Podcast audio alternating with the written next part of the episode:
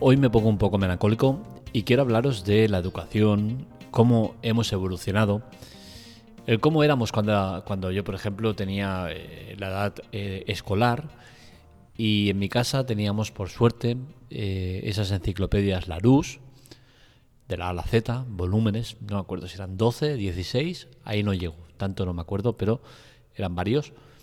Y, bueno, en cada uno de los tomos pues venía un montón de información interesante que me servía para documentarme para algún trabajo que tenía que hacer o para cualquier cosa, ¿no? La verdad es que eran tiempos bonitos. Yo los recuerdo eh, como tiempos bonitos, aunque seguramente ahora eh, las nuevas generaciones dirían, pero ¿qué, qué atraso es ese, no? Te tiras dos horas para encontrar una cosa que yo encuentro en un minuto en Internet. Y seguramente las que vienen ahora todavía lo verán como más atraso, ¿no? Ya que con sistemas de inteligencia artificial como ChatGPT, pues directamente ya eh, ni tienen que buscar información, directamente le preguntan ahí y te la dicen, ¿no? Son evoluciones que hay que aceptarlas como, positivas y que si bien es cierto entrañen eh, problemas derivados de, de esas evoluciones, también es cierto que son evoluciones a bien.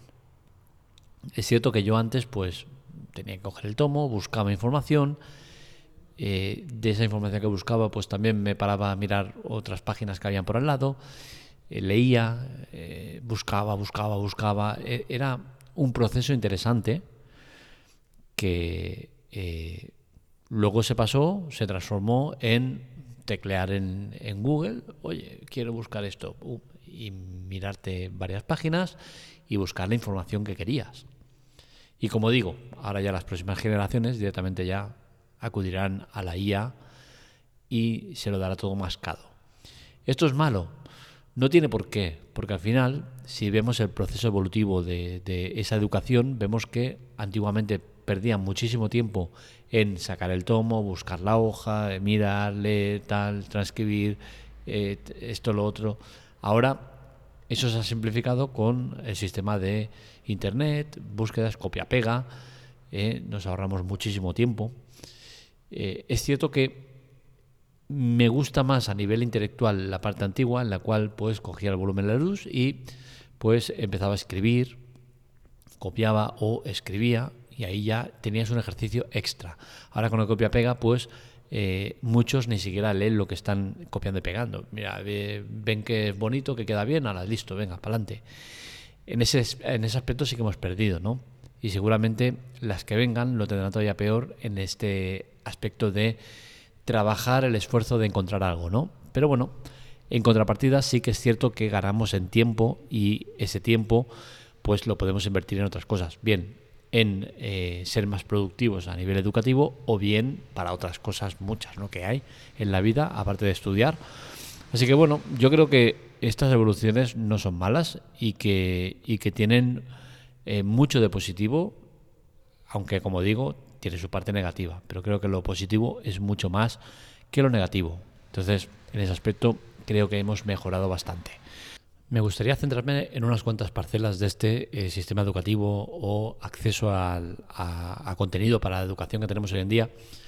Y es que creo que hay muchas cosas eh, interesantes, ¿no? Por ejemplo, lo que hemos comentado, ¿no? El acceso a los recursos educativos es evidente que eh, hemos evolucionado mucho en cuanto a que hemos pasado de libros barra enciclopedias barra lo que quieras llamarle a lo que tenemos actualmente que es un sistema educativo basado en gran parte al Internet y a todo lo que podemos encontrar ahí.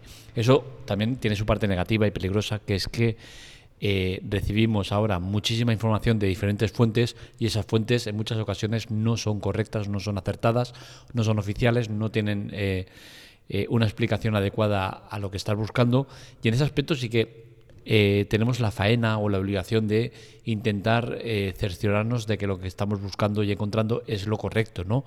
Esto eh, antiguamente no ocurría así porque la manera en la cual recibíamos la información estaba muy, muy enfocada a unos puntos clave, ¿no? Era, cogías enciclopedias, sacabas la información, era correcto o al menos era lo que mucha, muchos profesionales habían trasladado ahí, ¿no? Ahora, claro, te metes en internet y depende de la página donde, miras, das veracidad a unas cosas que no las son, ¿no? En ese aspecto hay que ir con ojo, pero bueno, al final es cierto que lo que decía antes, lo que decía respecto al tema de la evolución que tiene sus cosas buenas y cosas malas, es evidente, ¿no? En este aspecto creo que el acceso a los recursos educativos eh, que tenemos hoy en día son infinitamente superiores a los que teníamos antiguamente, con la cual cosa, en ese aspecto, somos mejores a nivel educativo.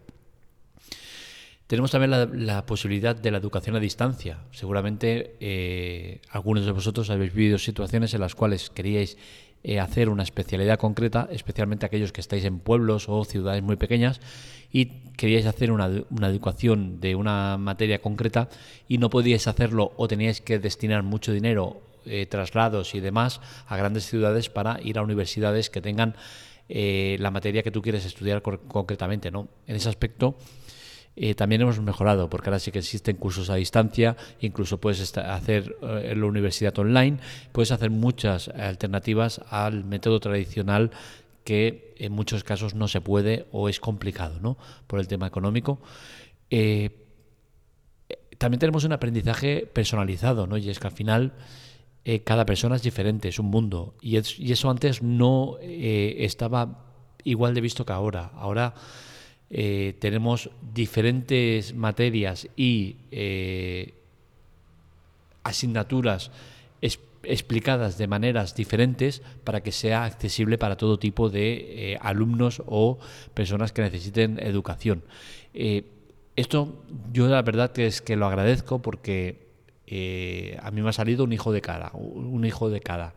Tengo un hijo que es muy listo, y tengo una hija que no es que sea tonta, pero le cuesta, le cuesta mucho, es muy dispersa y, bueno, y estamos trabajando en el tema de que se centre y que eh, consiga enfocar bien las tareas que tiene que hacer. Y en ese aspecto, pues agradezco la educación que hay ahora que me permite eh, siempre y cuando, claro, los padres quieran y, estén interesados en que sus hijos aprendan mucho más de dejarlos como si fuera una maleta en el cole y ya la, lo recoges y ya has acabado, pues a nivel educativo sí que nos ha ayudado mucho el sistema actual que hay, ya que en Internet encontramos un montón de materias que están eh, especializadas o eh, están muy bien etiquetadas para según el tipo de persona.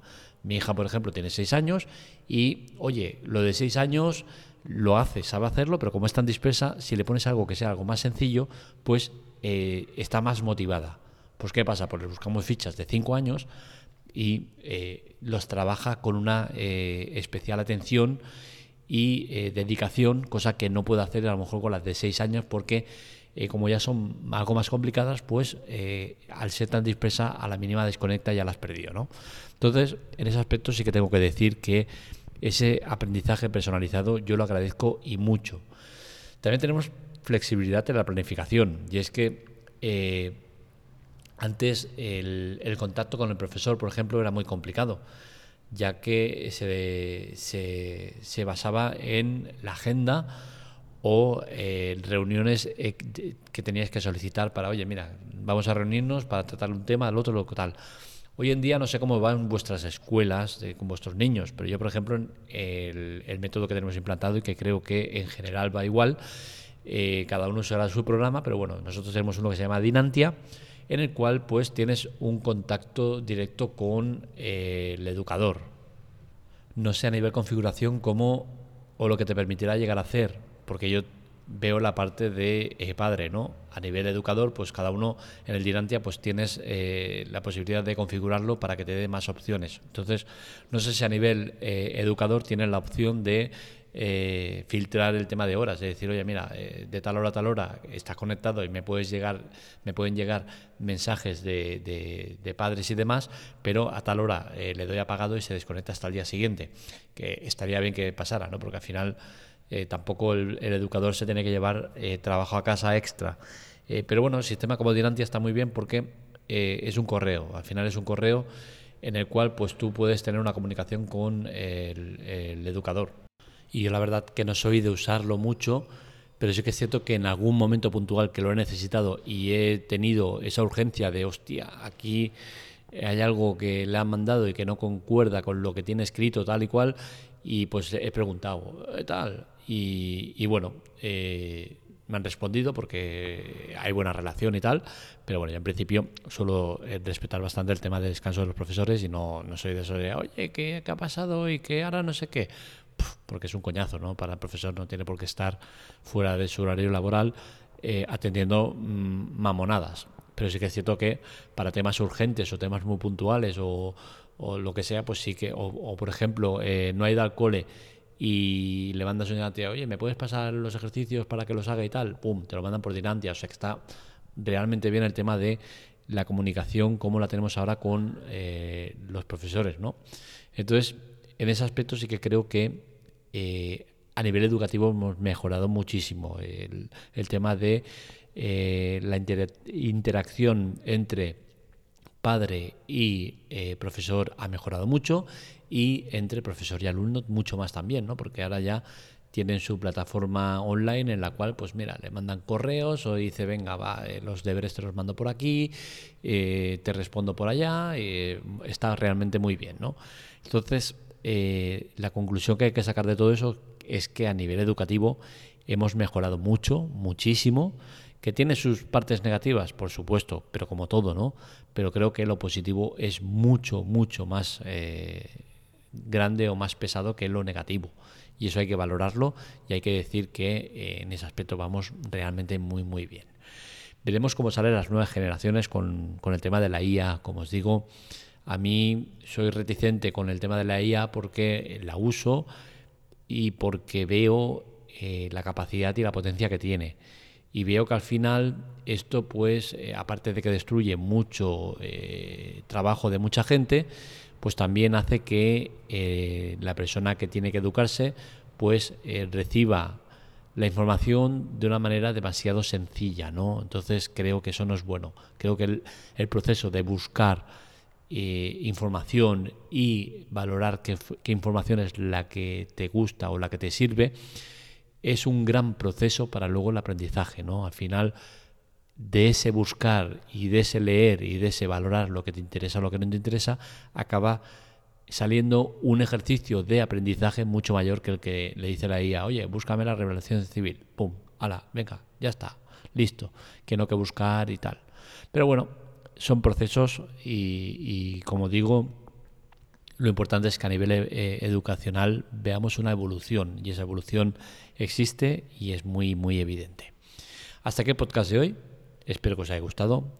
Este y otros artículos los encontráis en lateclatec.com.